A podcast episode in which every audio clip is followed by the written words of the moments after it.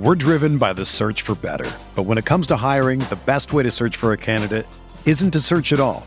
Don't search match with Indeed. Indeed is your matching and hiring platform with over 350 million global monthly visitors, according to Indeed data, and a matching engine that helps you find quality candidates fast. Ditch the busy work. Use Indeed for scheduling, screening, and messaging so you can connect with candidates faster. Leveraging over 140 million qualifications and preferences every day, Indeed's matching engine is constantly learning from your preferences, so the more you use Indeed, the better it gets. Join more than 3.5 million businesses worldwide that use Indeed to hire great talent fast. And listeners of this show will get a $75 sponsored job credit to get your jobs more visibility at Indeed.com slash BlueWire. Just go to Indeed.com slash BlueWire right now and support our show by saying that you heard about Indeed on this podcast. That's Indeed.com slash BlueWire. Terms and conditions apply. Need to hire? You need Indeed.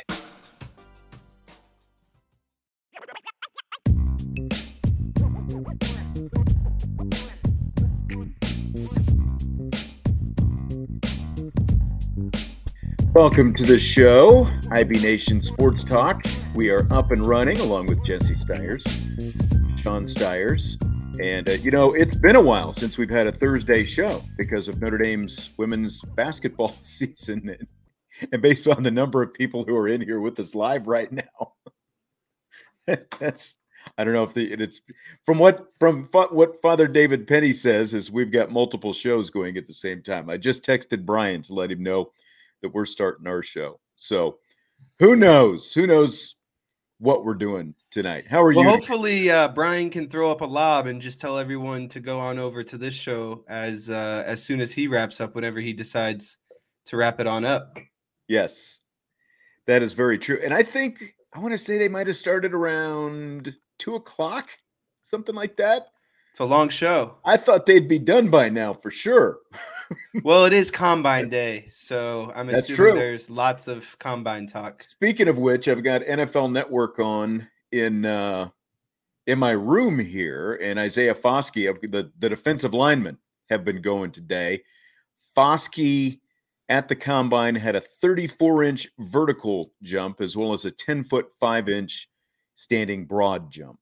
So, I guess you know fairly average, nothing that really was outstanding. And I saw Daniel Jeremiah, or I heard just before we went on, Dan, Daniel Jeremiah predicting Isaiah as uh, an early second round, early second day guy, is what he was saying on NFL Network.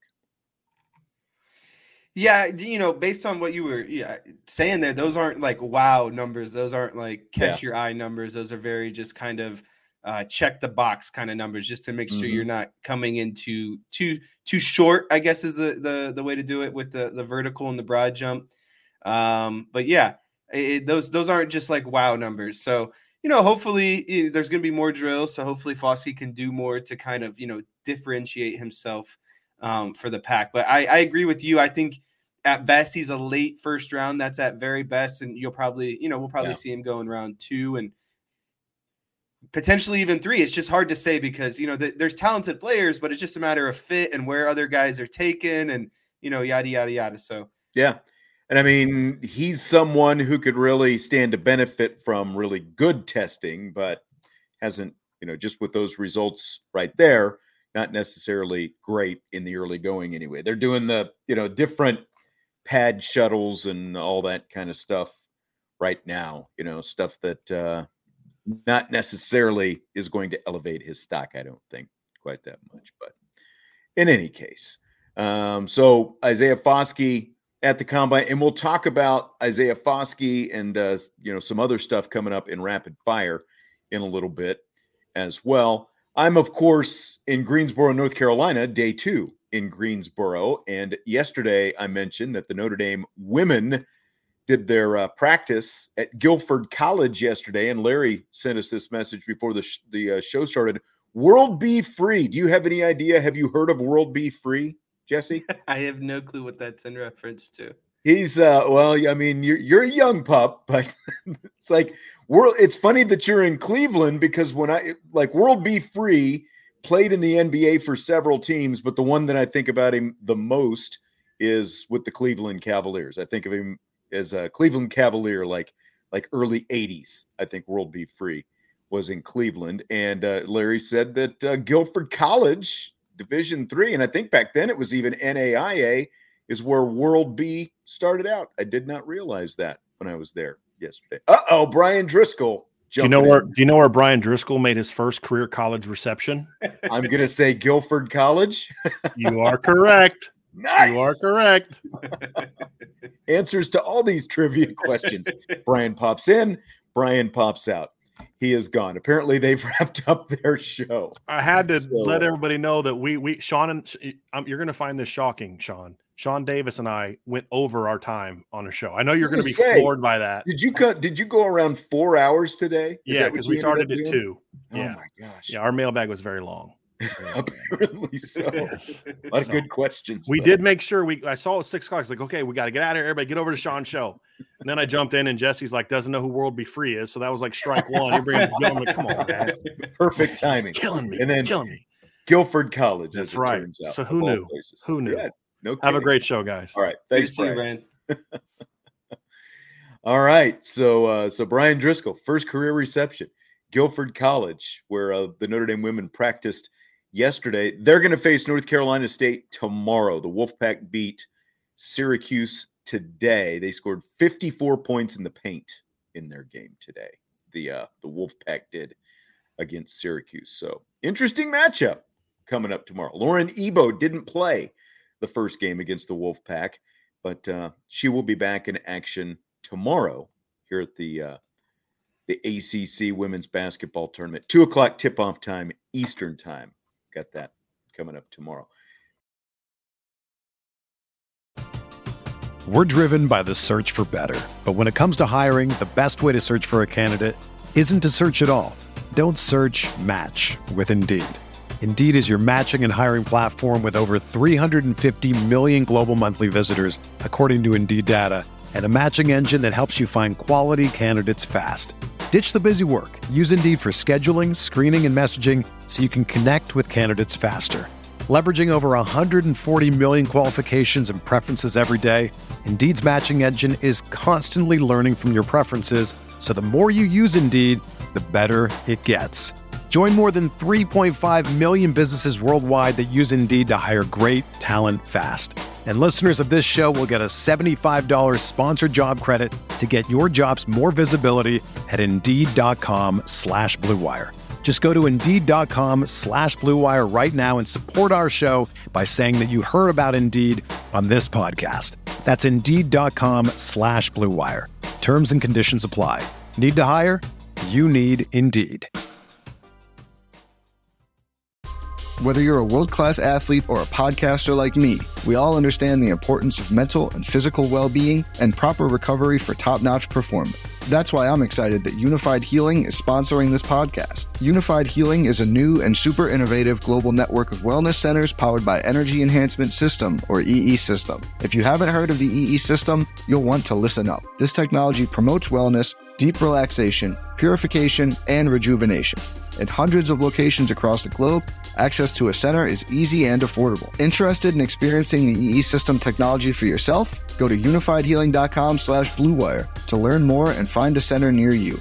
That's U-N-I-F-Y-D healing.com slash bluewire. No material or testimonials on the Unifyd Healing website are intended to be viewed as medical advice or a substitute for professional medical advice, diagnosis, or treatment. Always seek the advice of your physician or other qualified healthcare provider with any questions you may have regarding a medical condition or treatment and before undertaking a new healthcare regimen, including EE system.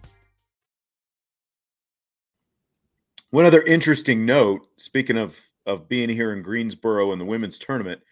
I'm sure Jesse, you've heard of the Cavender twins from the University of Miami. Yeah, I heard that one of them, uh, at least one of them, was in some trouble. I don't know if, or potential trouble. I don't know if that affected well, both of them. There was some recruitment, you know, thing going on with a, you know, pre-existing relationship with a booster. You know, like they they knew this person, something, you know, down at Miami, and so Miami got a little bit of a probation, but Miami is staying in this hotel, so they are here.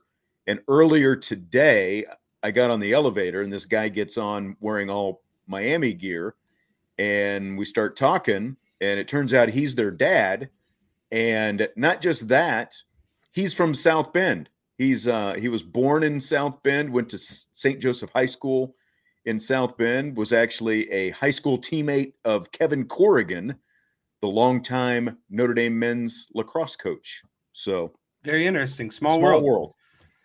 world. That's right. His wife, I think he said, is from Watervliet, Michigan.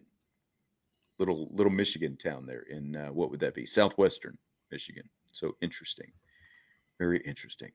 Uh, Tommy Guns is looking for some whiteboard breaking down Tommy's different duo run plays. That's a term I hadn't heard before Brian started saying that.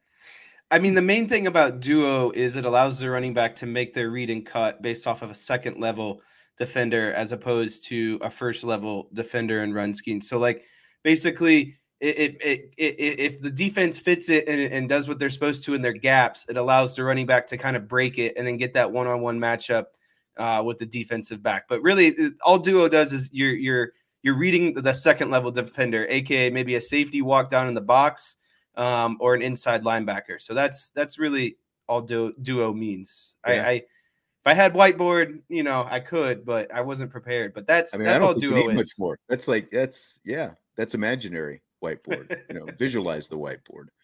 Uh, salty, yes, my bed is a mess. This is what happens when I get to stay by myself for a few days in a hotel room. I don't have to make the bed.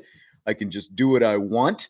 Uh, the housekeeping came yesterday. They did not come at all today. So, you know, the trash is also starting to pile up a little bit. Let's put it that way. And uh, Derek, to answer your question, no, I did not stick my foot in my mouth with the dad. I did not. I did not. And uh, D Hawk, Orioles and Pirates playing in the bottom of the ninth without umpires. Did you hear about that, Jesse? No, I didn't actually. I, I want to. They, uh, I guess the umpires just took off after the eighth inning of a spring training game this week. And so the catcher for I, I can't remember if it was Adley Rutschman for the Orioles or who it was. The catcher just called balls and strikes for the ninth because, you know, like whichever team wanted to make sure that they got this relief pitcher an inning of work. And so the umpires were gone. They called balls and strikes themselves. And that's a true it. honor system right there. Yeah. Yeah. Also, I heard um, you know, it's been a busy week already for you in Greensboro. Mr. Uh, Matt Packard released a, oh, Mark an apology. Packer. Sorry, Mark Packer. Yeah, uh, released an apology to Niele Ivey this weekend. I think you have a large part to do with that. You, uh, you and some others from the media made sure he heard it after. You know, and I understand that if he doesn't agree with the decision, but you don't publicly do that, and you have to give you know Niele Ivey her respect and her credit. So I did was a little unprofessional, um, but I think you know you have a large part of that apology. I, like I said, it was kind of my tweet that got the snowball, you know, the, the the ball rolling on this whole thing. You know, with the backlash, he was responding to my tweet. He was responding to a Michaela Mabrey, the Irish assistant's tweets at him, and you know, things blew up. Tyler Hor- Tyler Horka also, you know, tweeted some stuff. He tweeted the whole thing what what what Packer originally said, and we played it here on the show yesterday. But uh, yeah, after that NC State Syracuse game he came on and he started off the next segment with an apology. He said basically he got home, he rewatched it, he realized that he didn't he he should have spent more of the focus actually talking about the accomplishments right. of Ivey and this team, which is completely, you know, what we were saying and the point that I think everyone was trying to make. There was too little time actually spent on the merits of what Niele Ivey did with this team this year, as opposed to you know really kind of making it sound like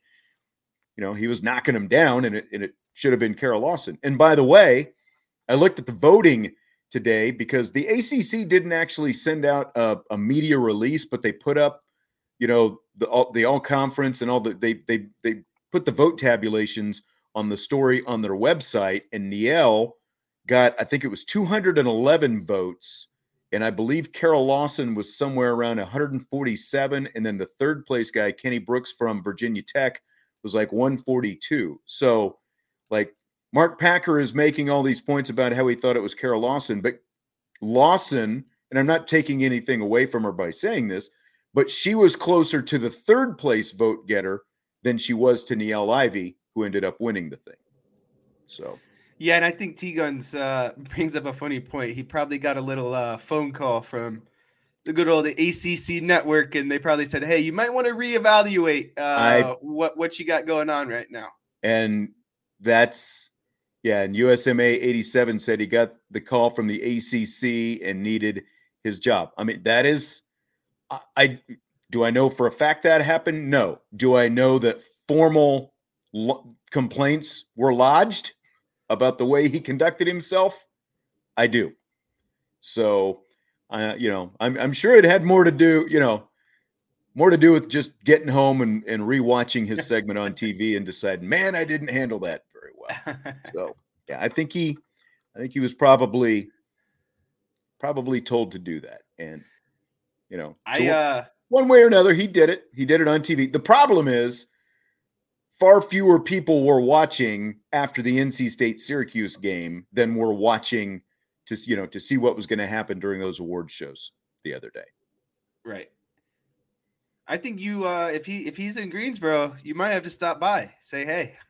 he's there. He's he's there. Their set is like right, you know, probably about 50 feet from where I'll be set up calling the game tomorrow. So I'll have to see. Stop I bet. Uh, I bet Mike Brey wishes he was doing as well as Niele Ivey is doing this season. Well, Mike Brey had a good night last night, though, right? I mean, I saw some of those pictures. I don't know if I've ever seen Mike Brey have that much fun. he brought the party, is what he did. Could you believe that that they that they beat Pittsburgh like that? I can't, but my money did because I won a, a hefty amount of money off of uh, Mike Brey sealing it down the, the his last home game inside Purcell Pavilion. I was banking on that happening. I thought, you know, last game for Mike Brey, senior night with all those seniors that they have. Um, and I, I was just glad. Yeah, I had a good hunch that, you know, that that line was juiced. They were the underdogs, and I I took it and, and won some good coin off of it. USMA 87, by the way, says I should challenge Mark Packer to a wrestling match. And I can tell you this with confidence. you know, I don't know what Mark Packer did in high school, but like the way my shoulders feel and all the other issues that I've got, like he is one guy I would say, yes, give me two minutes and I would win that match. Set up a little courtside ring. That's right. But uh, Mike Brey, 391st career home game at Purcell Pavilion last night and his 315th win. So uh, Pitt led for all of 37 seconds. But, uh, you know, it was one of those, they get up by 20, and then it's like, what did it get all the way down to four at one point? Like, is this going to Oh, the game away? was a marathon, and I saw they got up big, and I honestly didn't want to keep checking because I knew that it was going to get closer and closer and closer. And a common theme for this team this year is blowing games late at the end. Mm. You know, North Carolina, I saw, um, and and in some other games too. So I was just, I, am one of those people now where when I place bets, I don't like to watch them. And then when I saw that got up 20, I was like, this, I just don't want to jinx it. So I stopped. I stopped. I stopped, and then. You know the, the thing about it was the game felt like it went on for three hours. I texted you. I got like four miles in on the treadmill. I came home. I took a shower. I ate dinner and the game was still going on. I just kept waiting for that notification that the game had ended so I could just see if they won or not.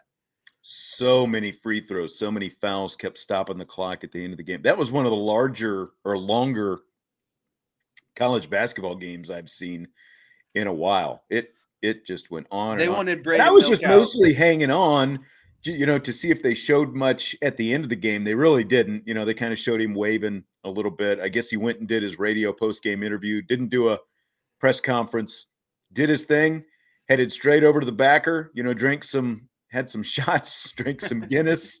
I guess Do you believe you know, that's he, his first time ever going to the backer. I think it's crazy. We were talking about it last night. It it doesn't. It's like that guy is, uh, you know, he's he's got some of his own haunts that he goes to, you know, notoriously.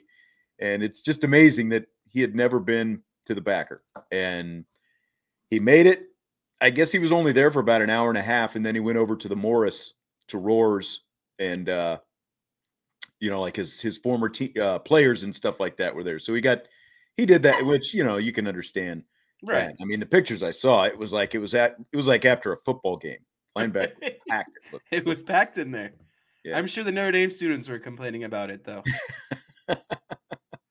hey, I mean, like what I was wondering is like, was he going to walk in and just open up the tab and you know, like drinks on me? I didn't hear any of that kind of stuff, but sounded like he was socializing quite a bit. All right, well, hit the like button if you would. We've been here for a while at this point, and of course, subscribe, rate, review, and all that. Leave us a comment, whatever you'd like to do. We do appreciate it, and it does help out Irish Breakdown. Let's talk a little bit of football now that we've talked about everything else, kind of to start things off. I mean, Marcus Freeman and the uh, the offensive staff. It's it's almost all officially in place at this point. We know Gerad Parker's the offensive coordinator. We know Gino Guidugli is the new quarterbacks coach. I would ring a bell if I had one that I actually said it right the first time today, the first time in a while. Joe Rudolph, of course, not official, but he's going to be the new offensive line coach. So a month ago, the state, you know, you still had Tommy Rees as the offensive coordinator and quarterbacks coach, and you had Harry Hiestand as the offensive line coach, Gerad Parker as the tight ends coach, and now it's Parker, OC, tight ends, Gino Guidugli, quarterback coach, and Joe Rudolph as the offensive line coach. So, like, what's what's your confidence in this trio compared to the old trio that we had just a month ago before Tommy Rees took off? You know, compared to a month ago, I'm not gonna lie, I'm I'm I'm more concerned than what I was, and I think that's me just kind of getting, you know, caught up and complacent with what was already there, right? And so anytime there's a change, there's always going to be a fear of is it going to be better or at least as good as what was previously here? And so again, I am I am I am not more confident now than I was a month ago. And I think that's not going to change until we see them at spring practice. And and really, you're not even going to see a lot at spring practice. So really my confidence is going to come game one of next season. And until then, Maybe. you have to you're gonna have to prove me otherwise because I don't know enough about Gerad Parker. It's not like he has an offense that's you know consistently in the college football landscape.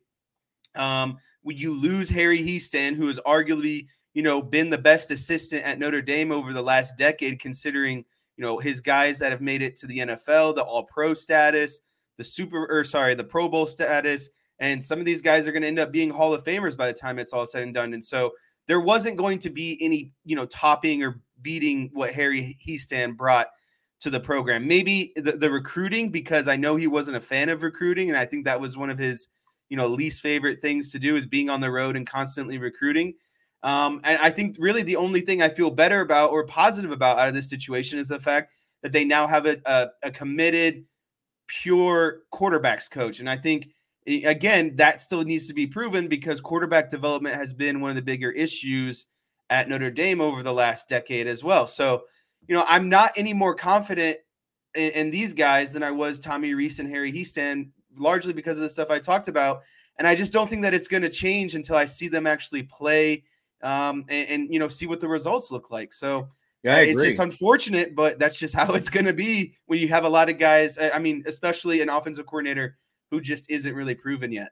Yeah, uh, it's uh, like I, I don't necessarily doubt these guys, and I don't doubt these guys. I think they'll do a pretty good job, but I just there's there's just no history. You know, like if I went, what am I most confident in? And one, what am I most concerned about? One of my biggest concerns is you've got an offensive coordinator who, yeah, he's called some plays and he's done some stuff, but now it's like he literally has to put together whatever his offense is. He has to put together a whole offense now. And now, thankfully, he doesn't have to worry about calling plays and stuff like that. Well, I mean, you know, I guess he'll do it in the blue gold game. That'll kind of be his test run. But, you know, like you said, it's not going to be for real until Navy. So he's got several months to go with that. But what's that going to look like? He didn't get, you know, he was running Neal Brown's offense at West Virginia when he did get to actually have the keys to the car. So, you know, that's, that's my biggest concern. I do like what you're talking about with Guidugli because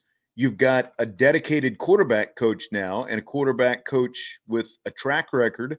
Uh, you know, like Desmond Ridder is still sort of the big name. You know, I, I think that that we can kind of underrate what Tommy Rees was able to do with with really the last three quarterbacks. Just just because you know there there were always some little things that we could kind of poke holes in and and and pick apart with Tommy Rees. You know how, how consistent things were and and and again going back to the Brian Kelly pairing and all that kind of stuff. You know like who who was in charge of what, how much of of that offense, all that different kind of stuff. But I am I am confident in Guidugli. I'm concerned about just the fact that that Gerad Parker is a really inexperienced coordinator, and that's what he's got to put. You know, he's got to put this whole thing together now and make it all fit and make it all work.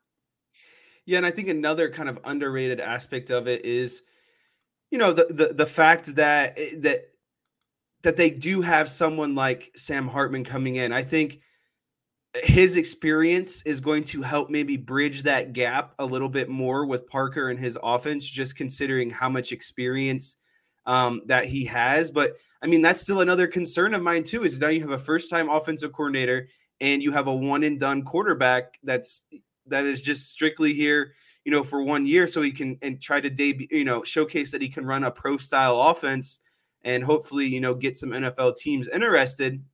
But that's that's still another concern of mine is because now you're building development for just one year with one offensive coordinator. And so you would hope that even though that maybe you know that even though Sam Hartman is the starter he's still kind of working and implementing his system for the guys behind him for the upcoming years. And I think that's going to be the most important thing this season is yeah you want success this season. Obviously you know you, you play every year to win and, and go as far as possible but really, I think the bigger focus is long term the marriage between Parker and the rest of the quarterbacks and how the system is going to be run. Mm-hmm. I, I do like the fact that that Parker was was talking about you know like in terms of his involvement with the quarterbacks, and we talked about this when we played some of his comments last week. Like he's he's not going to jump in so that whoever you know whoever the quarterback is, whether it's Hartman or any of the young guys after Hartman, you know Buchner and Minchey and and Carr and those guys, he's not going to jump in and you know be like like an extra void. You know, like you've got Guidugli over here and Parker over here, you know, in one ear and the other ear. So you know, there's not too much going on there. He's going to let when it comes to actually coaching the quarterbacks, as he said, he's going to have a pro do it. He's going to let Guidugli do it. He's you know he's going to handle that aspect and and his his role is is going obviously he's going to have to work with the quarterbacks still but his role is going to be more about the overall big picture right. uh, macro for the offense. Tyler with a super chat. Thank you tyler. Um, aren't we aren't you glad that we're playing navy tennessee state and central michigan before ohio state? And i would say absolutely yes because that definitely gives you you know a three game lead up but you also you know you also like those are big risks that you could you can't That's lose exactly those games right. either. you lose one of those games and everyone's going to start calling for Parker already. It's, oh my goodness! It's either really good or really bad. But and I mean, even if it's even if it's close and they, like if they don't score over 35 points in all three of those games and maybe even closer to 40, there's going to be you know people are going to be having conniptions.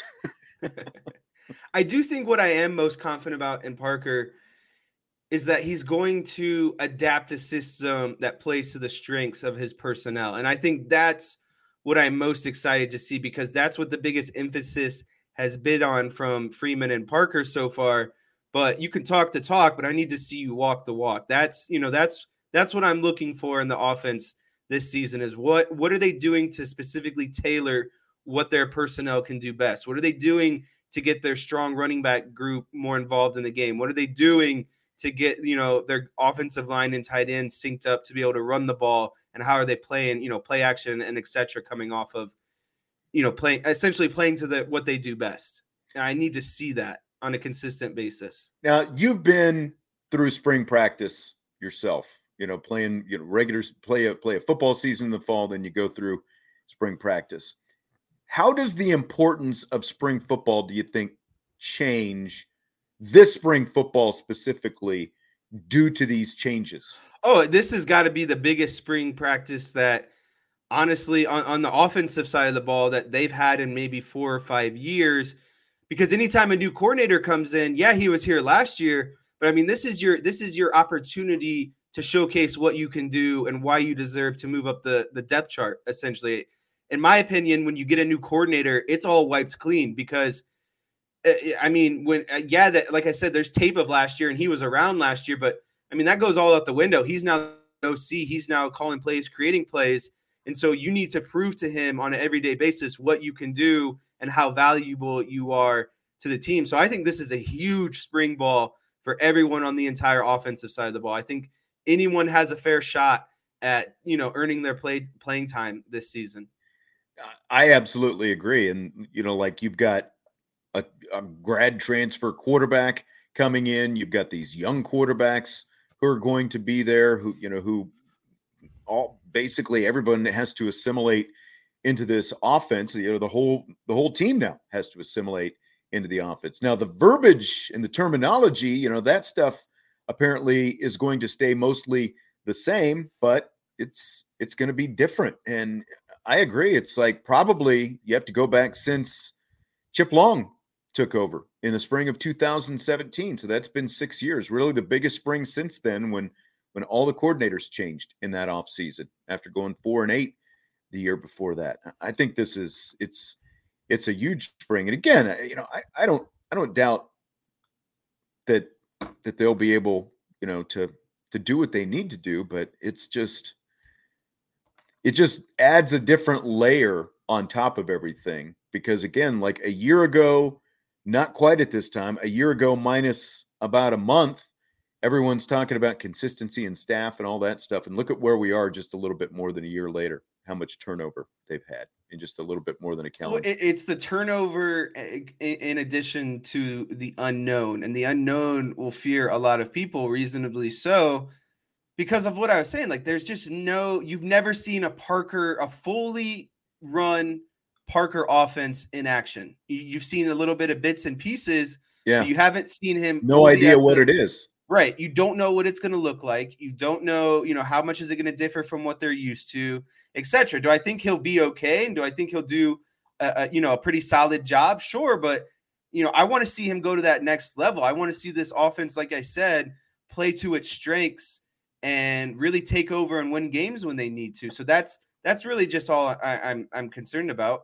Derek was asking if uh, he wonders if they're they're going to do another spring draft this year. Not do you remember that last year where they drafted teams and they yeah know, they, they, made a big deal of it and all that. We did that a couple times as well for our spring games. Did you?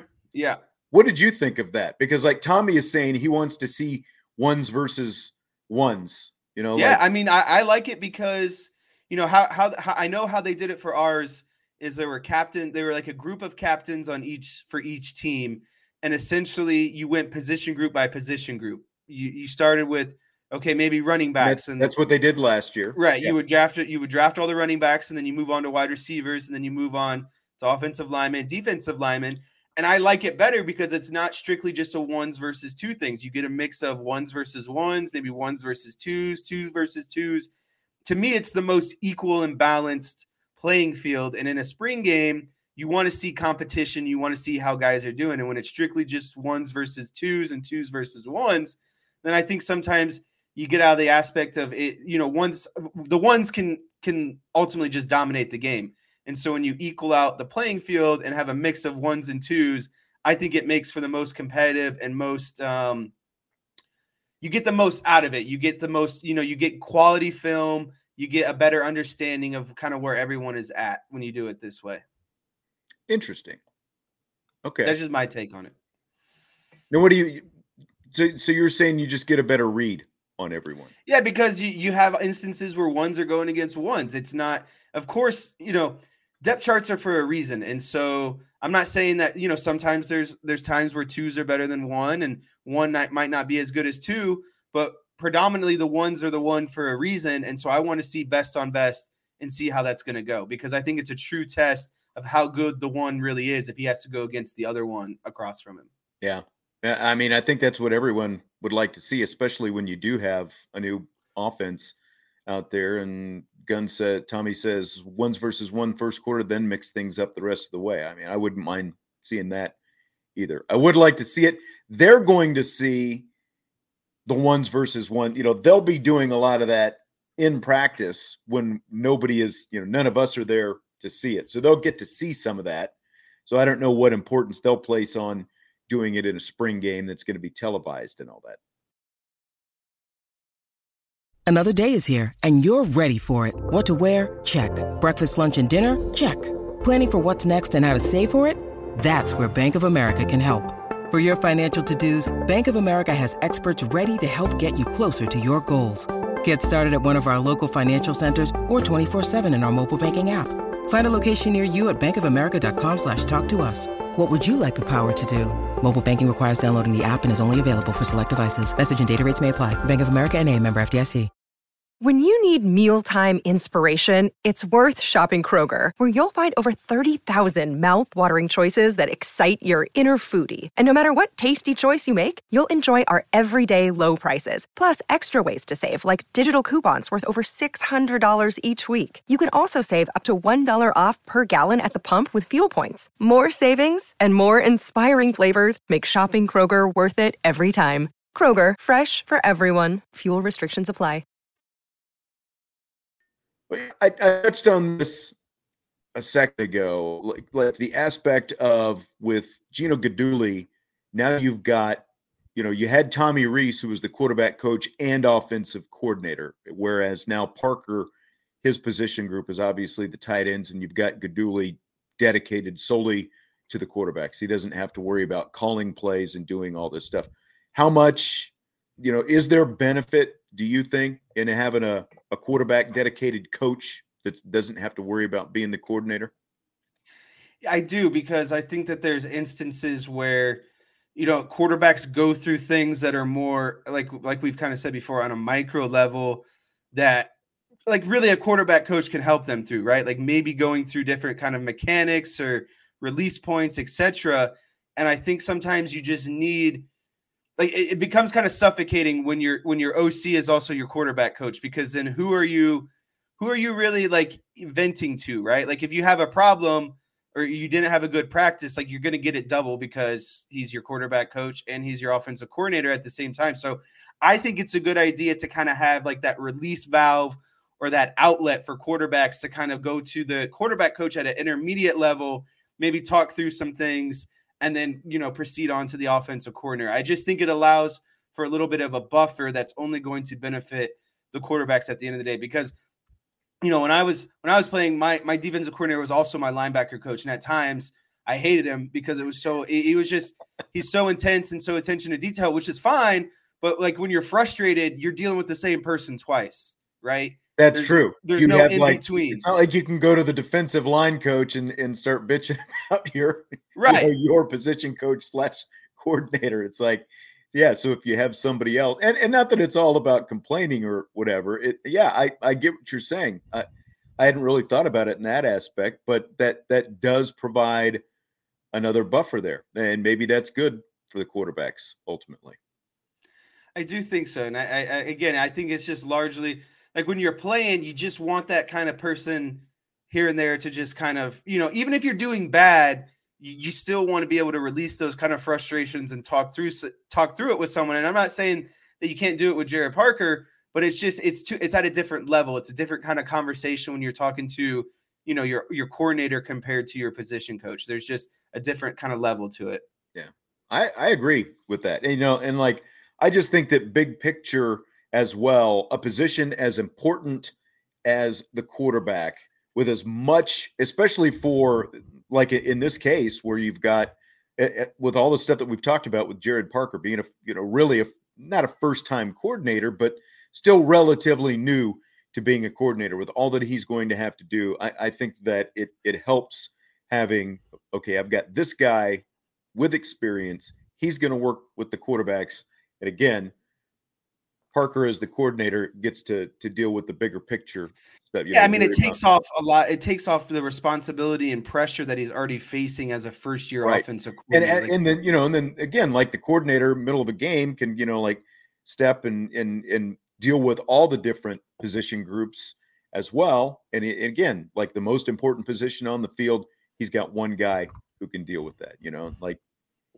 I think I think I think it can be nothing but good, especially here early on, as Gerad Parker kind of gets this thing going as Notre Dame's offensive coordinator. Jeff wants to know in 2023, should there be a red zone package for Tyler Buchner? Oh yeah. Pros cons to this. Hartman does have mobility, just not Tyler Buchner mobility. What do you think? I mean, I've been advocating it, you know, ever since the discussion has been what what's playing time looking like for Hartman and Buchner after the transfer. And I'm I'm 100% on board that I just because Hartman might be the starter, I definitely think there's got to be packages built in for Buchner just because of what he forces safeties and linebackers to have to do with being a run threat. You have to make them, you know, respect the box and step down on play action. And so, you know, and Tyler Buchner proved last season that his throwing game improved. So it's not like when Tyler Buchner is in the game, it's just going to be a straight run. You, but you still have to honor his run game. And when you get down in the red zone, you have the running backs that they do, have the tight ends that they do. I'm 100%, you know, advocating for that. I think that there needs to be some sort of, you know, inside the 30, inside the 20 kind of Tyler Buchner packages. And I'm not saying you have to run it every time you get into the red zone or inside the 20, but I think it's something that should be used because of he can throw the ball efficiently and he can use his legs efficiently. And when you add, you know, two other running backs, tight ends, whatever, it, it's going to be hard. It, it's just another thing you have to account for. And I think it's going to make the defenses a step slower. Um, and again, kind of respect the box in terms of the run game. I agree. Uh, I agree with all of it. I mean, just look what he did in the Gator Bowl in the run zone and now in the red zone. I mean, it, it, now now look, I'm not saying that, and we've kind of talked about this. It, maybe it's been with Vince. You know, I think you and I maybe a little bit.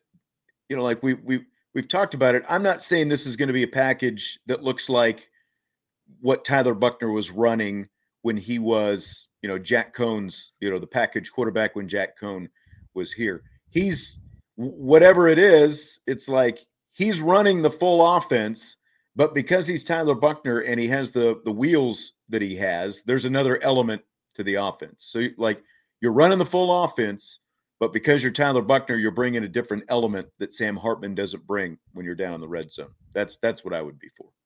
Yeah. I'm looking. Sean, are you a dump and chase or puck possession guy? Derek. Isn't that a hockey question? It is a hockey question. And I, every once in a while, he throws in a hockey question for some reason. I'm not really sure why. He must know that you bought hockey for dummies back in back in the day. yeah, that's right. When you had to cover a couple hockey games here. oh my gosh, I, I had to. I, I just I don't follow hockey. It's not that I don't like hockey. I've said before, like I would love to have played hockey growing Same. up, but in Kansas they didn't have it, and you know, like so I just I know nothing about hockey.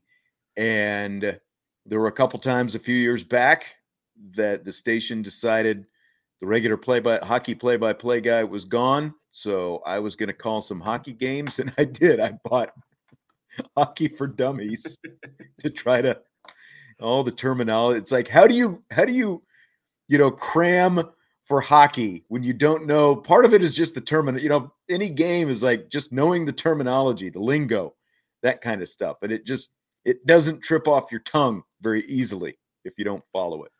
So. I gotta be to to answer. I know he didn't ask me, but I, I'm a I'm a puck possession kind of guy. I'm not a I'm not a dump and chase. You know, dumping it down by the goal, chasing around, trying to get a shot. I'm not. I'm not. I'm not like. I'm not about that. I like top of the top of the ice. You know, kind of from the. I think it's the blue line, blue line or red line. One of the lines from the top. A lot of passing it around and getting good clean shots off. So See, that's and that's the answer. thing too, is like I don't like the hand signals, you know, from officials. Like basketball and football, like pretty much know all of those. But in in hockey, you know, with the hand signals, they just stop and it's like, you know, they don't really tell you what's going on. And if you don't know the hand the signals, and skate around. Yeah. to yeah. me, the hardest part about hockey is it's I understand it's a white ice and black puck, but it's still so hard to follow the puck if you're not an everyday watcher. Yeah. It's hard to Very I think true. that hockey and I've seen this before. I think I, I, that hockey should implement on TV like a little puck tracker thing so you know like where the puck is headed to because I can't see it at times, and all of a sudden there's just a freaking shot off, and you're like, oh okay. And another thing I didn't realize is the aspect of uh, like hockey a lot of times a, a, strategy is, and not to get too off topic here, a, a, big strategy is, you know, guys will kind of stand in front of the goal and they'll rip shots, and a guy will just kind of deflect it in. And I, I, I didn't really kind of realize the importance of that. That guys are often kind of just trying to tip shots or deflect shots in right in front of the goal to kind of, you know, get the goalie off track. But what do I know? Yeah. Well, what do, what do any of us know? I guess.